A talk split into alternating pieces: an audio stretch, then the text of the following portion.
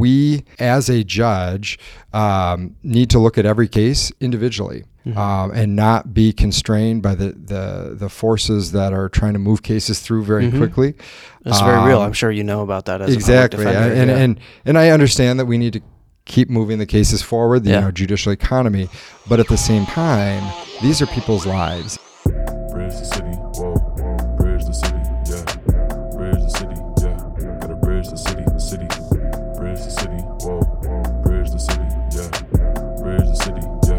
Welcome to Bridge the City, a podcast recorded in Milwaukee, Wisconsin. I'm Sam Woods, and today we're bringing you another election special, this time focused on the Circuit Court Judge position that will be on your ballot February 18th and April 7th.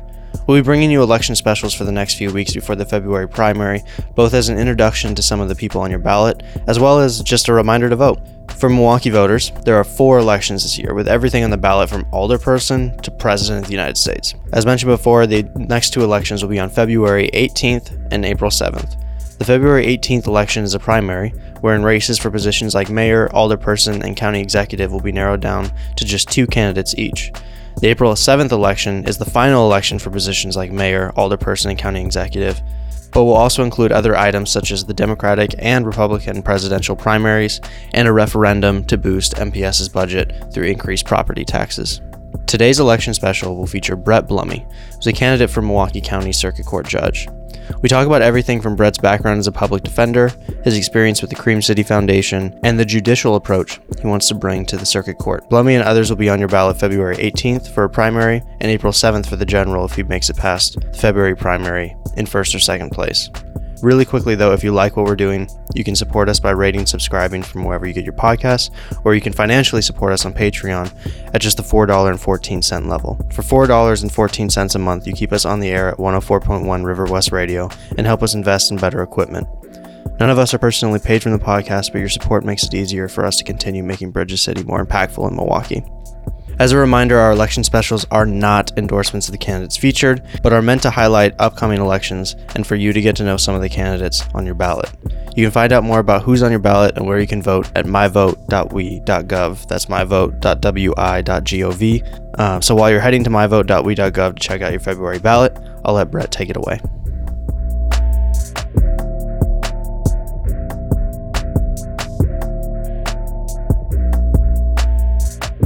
My name is Brett Blomme, and I'm running for Milwaukee County Circuit Court Branch 5 here in Milwaukee County.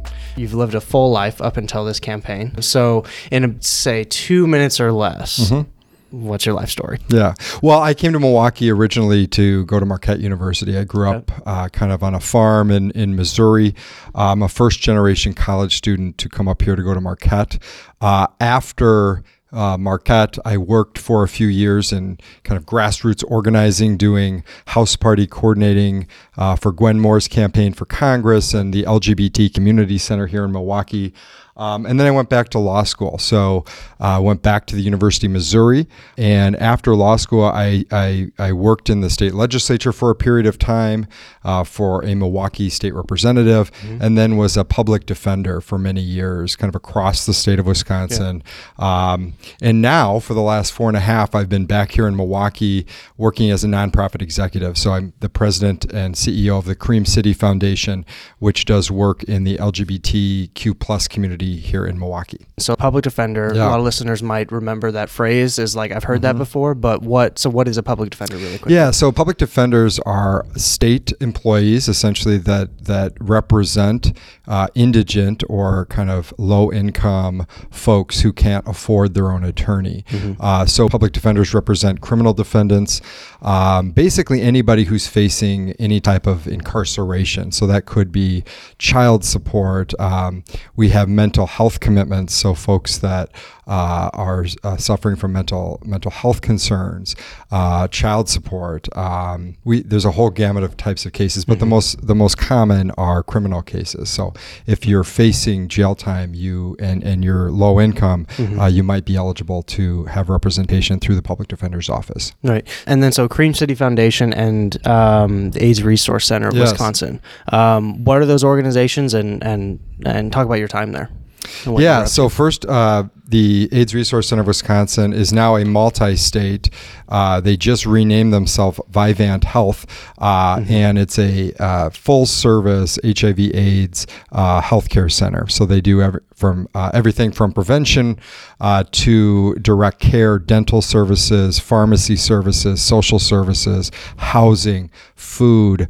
Um, and I worked in the fundraising department. So I spent my time across the state of Wisconsin uh, raising dollars so that we could provide these critical services. And, and uh, in Wisconsin, we are very proud that um, people with living with HIV live longer than anywhere else in the mm-hmm. country here in Wisconsin, and that's uh, in large part to the work uh, of the AIDS Resource Center. Uh, and then at Cream City Foundation, so uh, we do work in three primary areas. One is our LGBTQ plus scholarship program. Mm-hmm. So this program provides dollars to students anywhere from uh, freshmen entering the undergraduate all the way through graduate uh, doctors, um, lawyers, any, anybody uh, who is pursuing post secondary education. Um, so uh, we have that program. We have our impact grant program. This is where we give dollars out to smaller nonprofits that that are doing really groundbreaking work in the community, uh, and we have our convening program. And this is kind of an educational based program where we bring thought leaders, political leaders, you know, community activists, donors, all to the table to talk about a variety of different issues that are affecting the LGBTQ plus community. It's really a convening role that we take up, um, and, and and it's a great organization. We're small, uh, but we do a lot of great work here in the community. You are you're currently working with them, correct? correct? Yep. Yeah, and but you are also running for a spot on the district or sorry circuit court. Yes. Um, so when I hear the court system, they kind of all like run together. Yep. Um, so when I say circuit court, how is that different from like say the state supreme court mm-hmm. or um, I'm blank municipal courts or like all the different kinds of courts? What is the circuit court? What kind of take? What kind of cases are the circuit courts taking? Um, how what like what's their role in the larger um, justice system? Yeah, so that's a great question. So all courts have their own kind of jurisdiction. Mm-hmm. Um, municipal courts handle uh, traffic citations. They handle um, uh, some kind of landlord tenant issues, some nuisance issues. Um, and in most municipalities, will have some form of, of a court, including uh, mm-hmm. the city of Milwaukee. Um, and then, so uh, municipal courts is that's like saying a, a city court. Correct. Court right. City. Okay. Yep. Whereas um, a circuit court would be county. yeah. So so circuit courts in Milwaukee, there's 47 circuit court judges. Uh, each one of those judges is what's known as general jurisdiction. Mm-hmm. So each of those judges could be here any any type of cases uh, from criminal cases. Those are sometimes the most common. A lot of people yeah. understand what criminal cases are, right. uh, misdemeanors, felonies, uh, but also uh, civil disputes. So anything uh, having to do with contracts and disputes, auto accidents, uh, divorces, a family law, child law, mental health law. So, so really, the whole gamut. Probate uh, is handled by the circuit court. So it's really a whole variety of mm-hmm. different types of cases that that circuit court judges um, can hear. Here in Milwaukee County, uh, we are a little bit unique in that each of those uh, 47 judges are assigned a particular uh, a jurisdiction. So, uh, for example, you might be assigned misdemeanor court. So your entire docket, your entire caseload uh, is made up of misdemeanors and it's the chief judge Maxine White uh, who makes those assignments. Mm-hmm. Um, and and so likely when I'm when I'm elected, uh, oftentimes newly elected folks either will will handle misdemeanors or they'll be uh, in children's court out in Wauwatosa okay. to start with. Okay. So. And then, of course, the, the Court of Appeals and the Supreme Court handle uh, the appeals uh, of the decisions of mm-hmm. those circuit court judges. Gotcha. What made you want to become a circuit court judge? Yeah. yeah. Well, I think it's a couple things. One, um, you know, I know uh, the the person that currently holds the position is somebody who was appointed uh, by Governor Scott Walker after Governor Walker uh, had already lost election. Um, and when I look at the values of a conservative governor that had just lost Milwaukee County.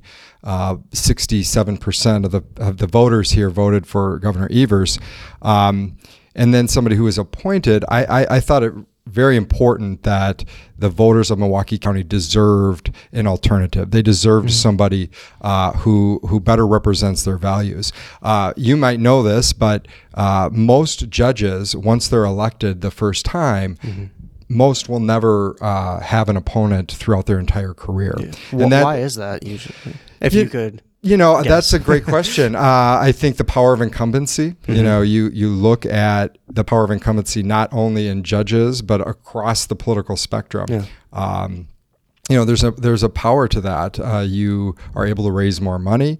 You're able mm-hmm. to use your position to get out into the community and become very well known. Um, and oftentimes uh, these races are under the radar. So to, to take on an incumbent um, and get the attention of the voters to, to, to mount that type of campaign, yeah. I think would be very difficult. Uh, but that's not to say that it shouldn't happen. Mm-hmm. Uh, right. You know, this year alone, I think there's seven or eight uh, different branches that will be on the April 7th ballot. Mm-hmm. There's only two that are contested. Mm-hmm. The others are, are, are running unopposed. Uh, and so, because of that, I felt it very important that uh, the voters of Milwaukee County have a progressive alternative uh, for this position. You know, I think judges uh, touch so many important parts of our, our community, uh, including a, an issue that I'm very passionate about criminal justice reform. Um, you know, my my campaign is is looking at uh, our broken criminal justice system and and arguing that nothing will change if we continue to elect the same type of people judges. Um, you know, I think we have a moral obligation to tackle the mass incarceration crisis that is facing our state.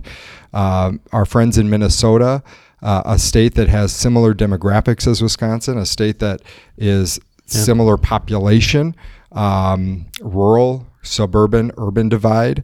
Uh, they incarcerate about 8,000 people today. Um, here in Wisconsin, we have over 23,000 people mm-hmm. incarcerated. This issue is not only economic, it costs a fortune, $52,000 a year to incarcerate somebody, but it also has a, a, a telling effect on our communities, what that does to our children when we remove our fathers, our brothers, our sisters, our grandmas from, from the community. Uh, and so I think while there are many different parts of the criminal justice system that have a role in changing that, uh, uh, changing the mass incarceration crisis, judges are certainly part of that. Sure.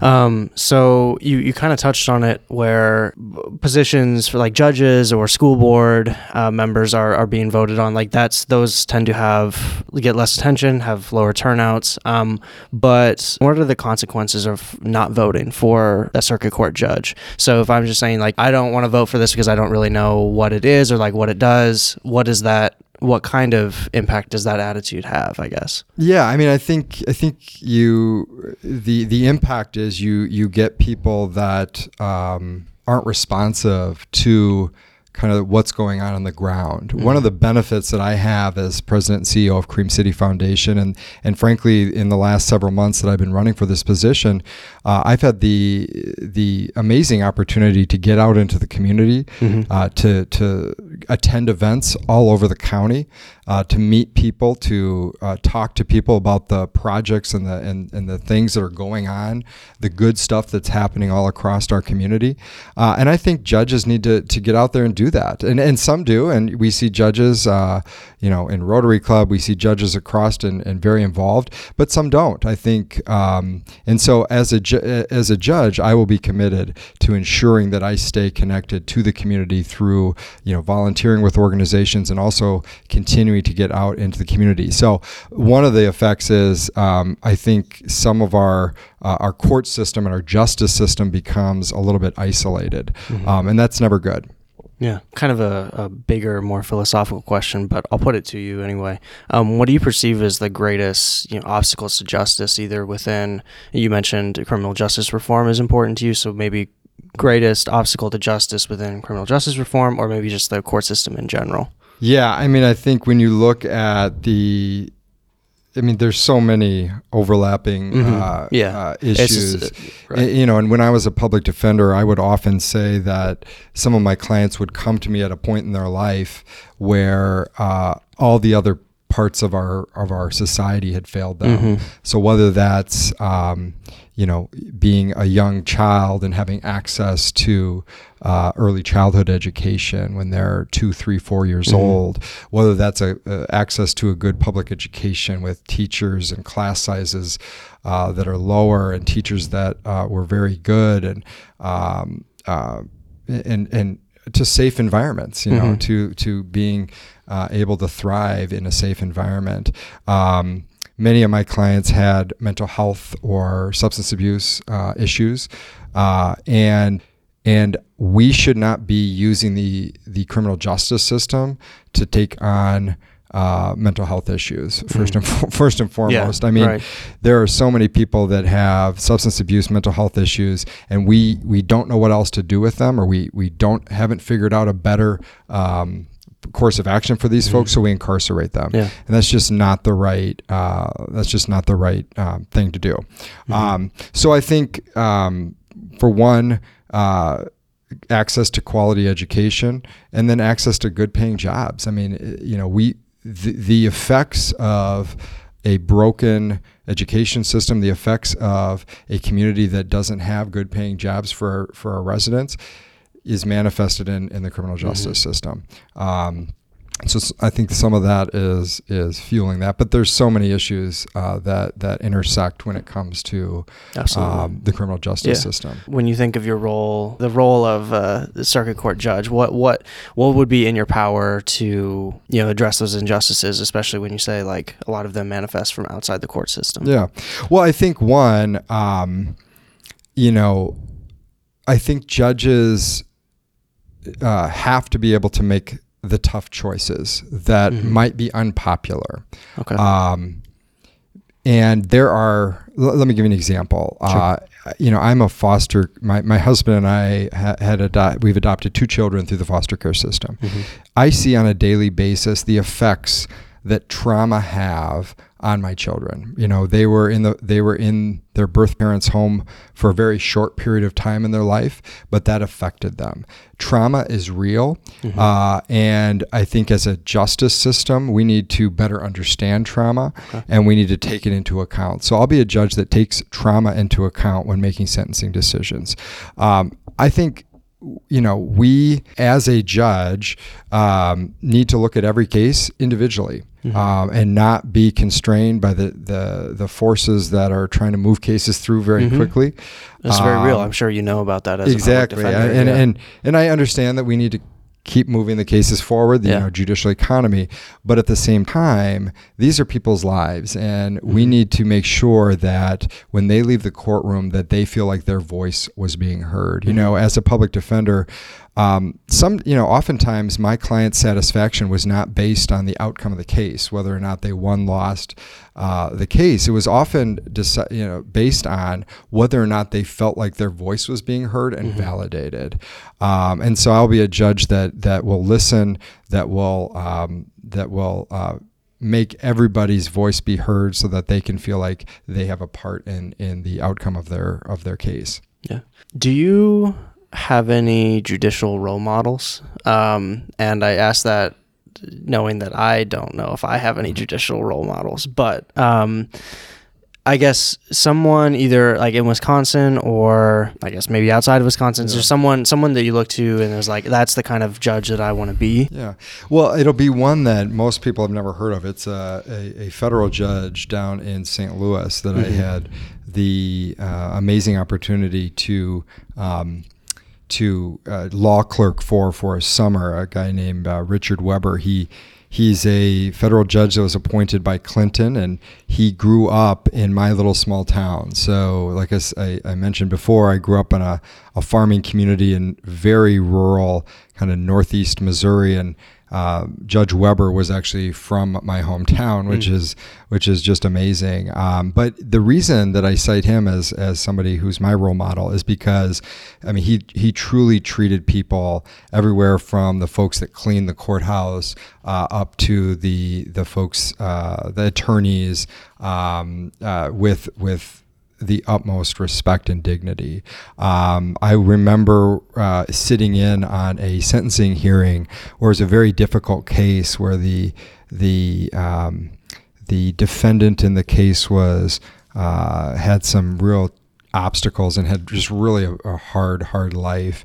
Um, and I remember the public defender that was representing the the person, you know, by the end of the the sentencing hearing, she had a, his, her arm around the defendant, and the defendant was crying, and the family was there, and of course the victims of the case were crying. You know, it was just yeah. a really emotional and difficult.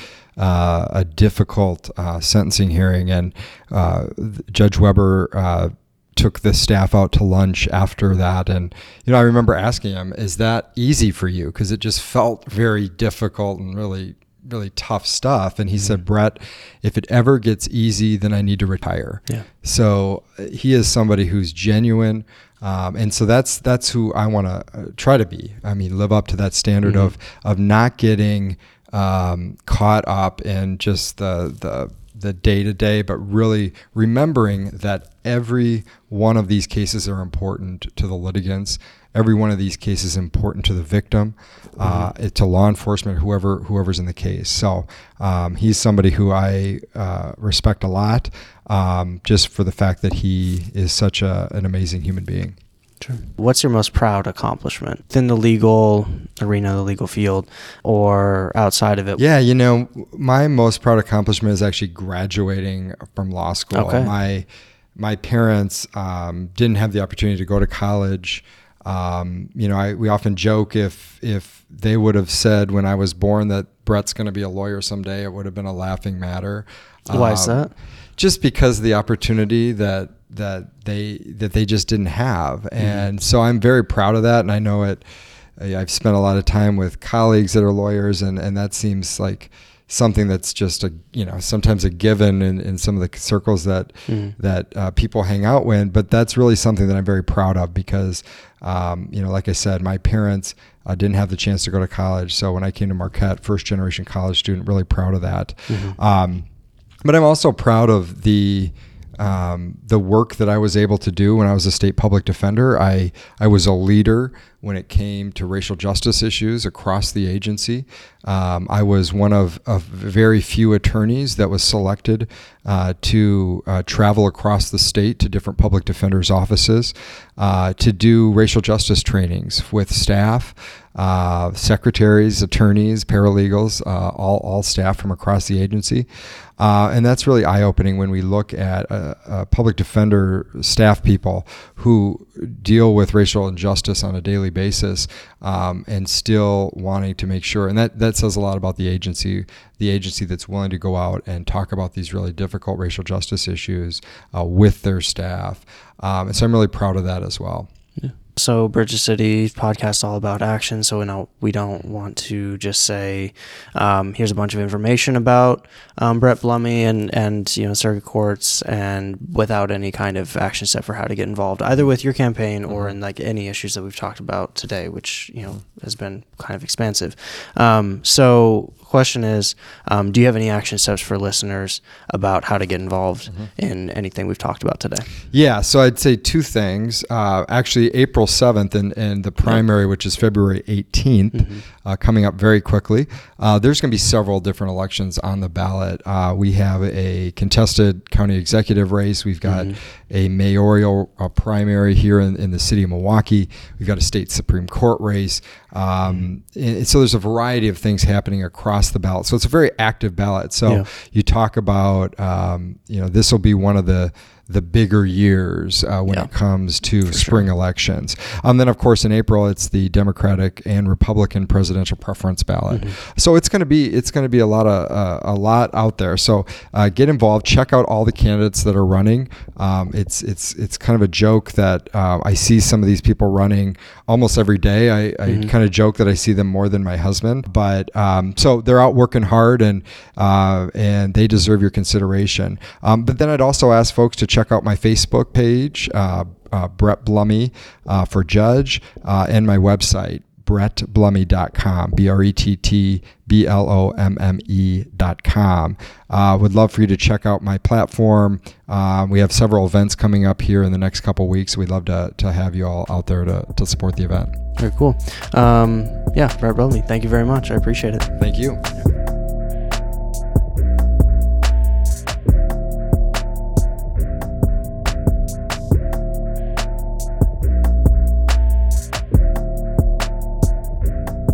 Thank you, Brett Blomme, as well as all of you for listening and continuing to support Bridge the City in 2020.